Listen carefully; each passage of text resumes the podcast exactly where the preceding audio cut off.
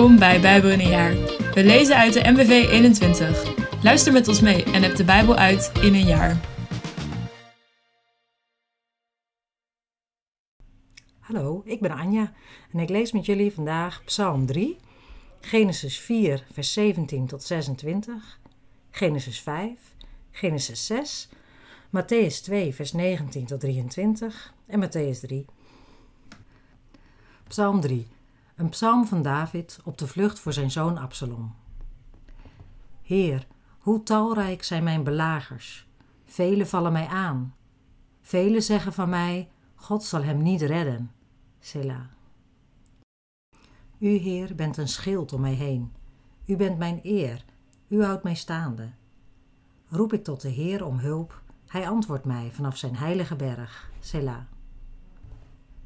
Ik ga liggen, val in slaap en word wakker. De Heer beschermt mij. Ik vrees de tienduizenden niet die mij aan alle kanten omringen. Sta op, Heer, red mij, mijn God. Sla mijn vijanden in het gezicht. Breek de tanden van de wettelozen. Bij u, Heer, is redding. Uw zegen rust op uw volk. Selah. Genesis 4, vers 17 tot 26. Kain had gemeenschap met zijn vrouw en zij werd zwanger en bracht Ganoch ter wereld. Kain was toen een stad aan het bouwen en hij noemde die Ganoch naar zijn zoon. Ganoch kreeg een zoon Irad. Irad was de vader van Meguiael. Meguiael was de vader van Methusael en Methusael was de vader van Lamech. Lamech nam twee vrouwen, de ene heette Ada, de ander Silla. Ada bracht Jabel ter wereld. Hij werd de stamvader van hen die in tenten leven en vee houden. Zijn broer heette Jubal. Hij werd de stamvader van allen die op de lier of de fluit spelen. Ook Silla bracht een zoon ter wereld, Tubal Kain. Hij was smid en werd de stamvader van allen die brons en ijzer bewerken. De zus van Tubal Kain heette Naama.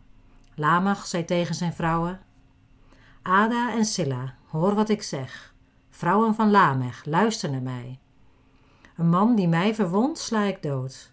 Zelfs een kind dat mij een striem toebrengt. Kain wordt zevenmaal gevroken, Lamech 77 maal. Opnieuw had de mens, Adam, gemeenschap met zijn vrouw en zij bracht een zoon ter wereld. Ze noemde hem Seth, want, zei ze, God heeft mij in de plaats van Abel, die door Kain is gedood, een ander kind gegeven. Ook Seth kreeg een zoon, die hij Enos noemde. In die tijd begon men de naam van de Heer aan te roepen. Genesis 5, van Adam tot Noach. Dit is de lijst van Adams nakomelingen. Toen God Adam schiep, maakte hij hem zo dat hij leek op God. Mannelijk en vrouwelijk schiep hij de mensen. Toen hij hen geschapen had, zegende hij hen en noemde hen mens.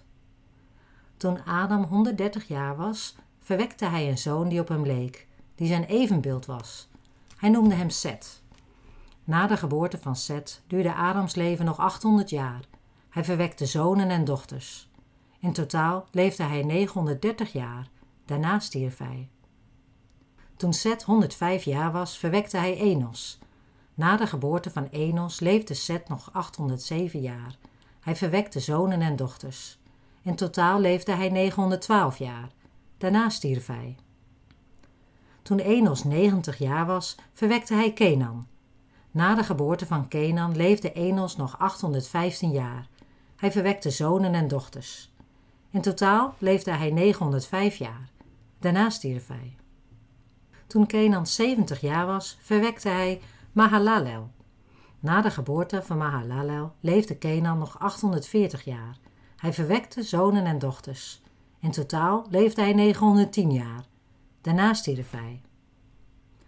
Toen Mahalalel 65 jaar was, verwekte hij Jered. Na de geboorte van Jered leefde Mahalalel nog 830 jaar. Hij verwekte zonen en dochters. In totaal leefde hij 895 jaar. Daarna stierf hij. Toen Jered 162 jaar was, verwekte hij Henoch. Na de geboorte van Henoch leefde Jered nog 800 jaar. Hij verwekte zonen en dochters. In totaal leefde hij 962 jaar. Daarna stierf hij. Toen Henoch 65 jaar was, verwekte hij Methuselah. Na de geboorte van Methuselah leefde Henoch nog 300 jaar, in verbondenheid met God. Hij verwekte zonen en dochters. In totaal leefde hij 365 jaar. Henoch leefde in verbondenheid met God. Op een dag was hij er niet meer, doordat God hem wegnam. Toen Methuselah 187 jaar was, verwekte hij Lamech. Na de geboorte van Lamech leefde Methuselah nog 782 jaar. Hij verwekte zonen en dochters. In totaal leefde hij 969 jaar. Daarna stierf hij. Toen Lamech 182 jaar was, verwekte hij een zoon die hij Noach noemde. Deze zoon, zei hij, zal ons troost geven voor het werken en zwoegen dat ons deel is, omdat de Heer het akkerland heeft vervloekt.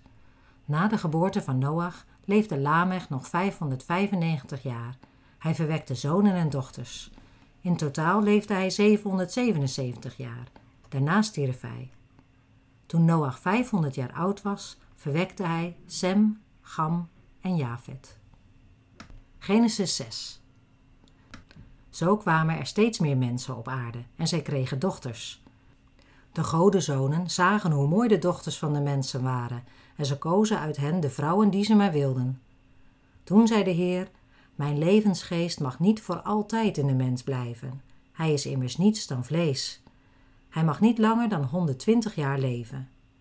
In die tijd en ook daarna nog, zolang de godenzonen gemeenschap hadden met de dochters van de mensen en kinderen bij hen kregen, leefden de giganten op aarde. Dat zijn de befaamde helden uit het verre verleden. De Heer zag dat de mensen op aarde zeer slecht waren. Alles wat ze uitdachten was steeds even slecht. Hij kreeg er spijt van dat hij mensen had gemaakt. Hij was tot in het hart gegriefd. Ik zal de mensen die ik geschapen heb van de aarde wegvagen, zei hij. En met de mensen ook het vee, de kruipende dieren en de vogels, want ik heb er spijt van dat ik ze heb gemaakt. Alleen Noach was hij goedgezind. Noach en de zonvloed. Dit is de geschiedenis van Noach en zijn nakomelingen. Noach was een rechtschapen man. Hij was in zijn tijd de enige die een onberispelijk leven leidde, in verbondenheid met God. Hij had drie zonen, Sem, Gam en Jafet. In Noachs tijd was de aarde in Gods ogen verdorven en vol onrecht. Toen God zag dat de aarde door en door slecht was, dat iedereen een verderfelijk leven leidde, zei hij tegen Noach: Ik heb besloten een einde te maken aan het leven van alle mensen, want door hen is de aarde vol onrecht. Ik ga hen vernietigen en de aarde erbij. Maak jij nu een ark van pijnboomhout en bestrijk hem van binnen en van buiten met pek. Maak hem 300 el lang, 50 el breed en 30 el hoog. Je moet er een lichtopening in aanbrengen en aan de bovenkant één el openlaten. De ingang moet je in de zijkant maken. De ark moet een benedenverdieping krijgen en daarboven nog twee verdiepingen. Ik laat een grote vloed over de aarde komen, een watermassa die haar zal overspoelen, om alles onder de hemel waarin levensadem is te vernietigen. Alles op aarde zal omkomen. Maar met jou zal ik een verbond sluiten.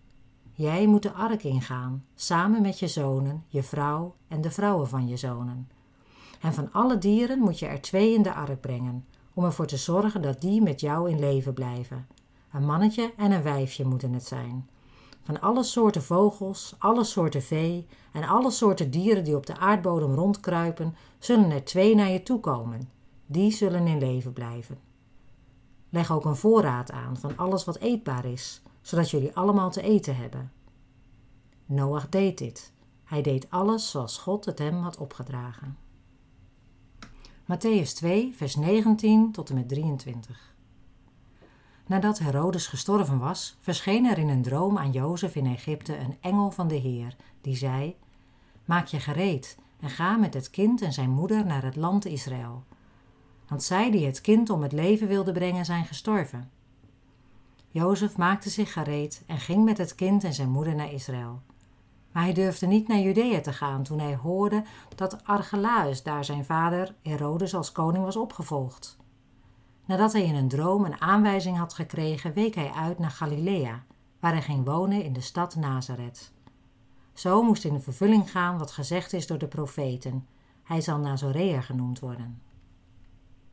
Matthäus 3, optreden van Johannes de Doper.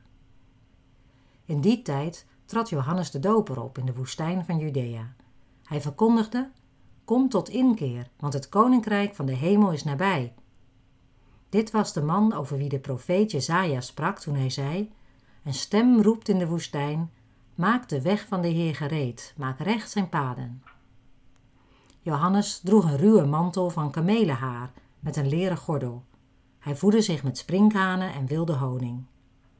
Uit Jeruzalem, uit heel Judea en uit de omgeving van de Jordaan stroomden de mensen toe en ze lieten zich door hem dopen in de rivier de Jordaan, waarbij ze hun zonde beleden.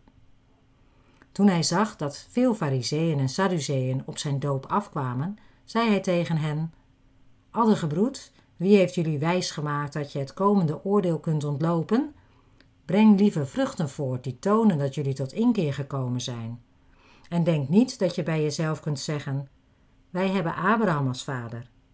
Want ik zeg jullie: God kan uit deze stenen kinderen van Abraham verwekken. De bijl ligt al aan de wortel van de boom. Iedere boom die geen goede vruchten voorbrengt, wordt omgehakt en in het vuur geworpen.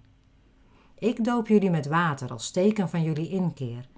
Maar na mij komt iemand die machtiger is dan ik. Ik ben het zelfs niet waard om zijn sandalen voor hem te dragen. Hij zal jullie dopen met de Heilige Geest en met vuur. Hij houdt de wan in zijn hand. Hij zal zijn dorstvloer reinigen en zijn graan in de schuur bijeenbrengen, maar het kaf zal hij verbranden in onblusbaar vuur. Toen kwam Jezus vanuit Galilea naar de Jordaan om door Johannes gedoopt te worden. Johannes probeerde hem tegen te houden met de woorden: Ik zou door u gedoopt moeten worden, en dan komt u naar mij? Maar Jezus antwoordde: Toch moet je het doen, want zo dienen wij de gerechtigheid geheel en al tot vervulling te brengen. Toen deed Johannes het. Zodra Jezus gedoopt was en uit het water omhoog kwam, opende de hemel zich voor hem en zag hij hoe de geest van God als een duif op hem neerdaalde. En uit de hemel klonk een stem: dit is mijn geliefde zoon. In hem vind ik vreugde. Bedankt voor het luisteren. Ik wens je nog een hele goede dag.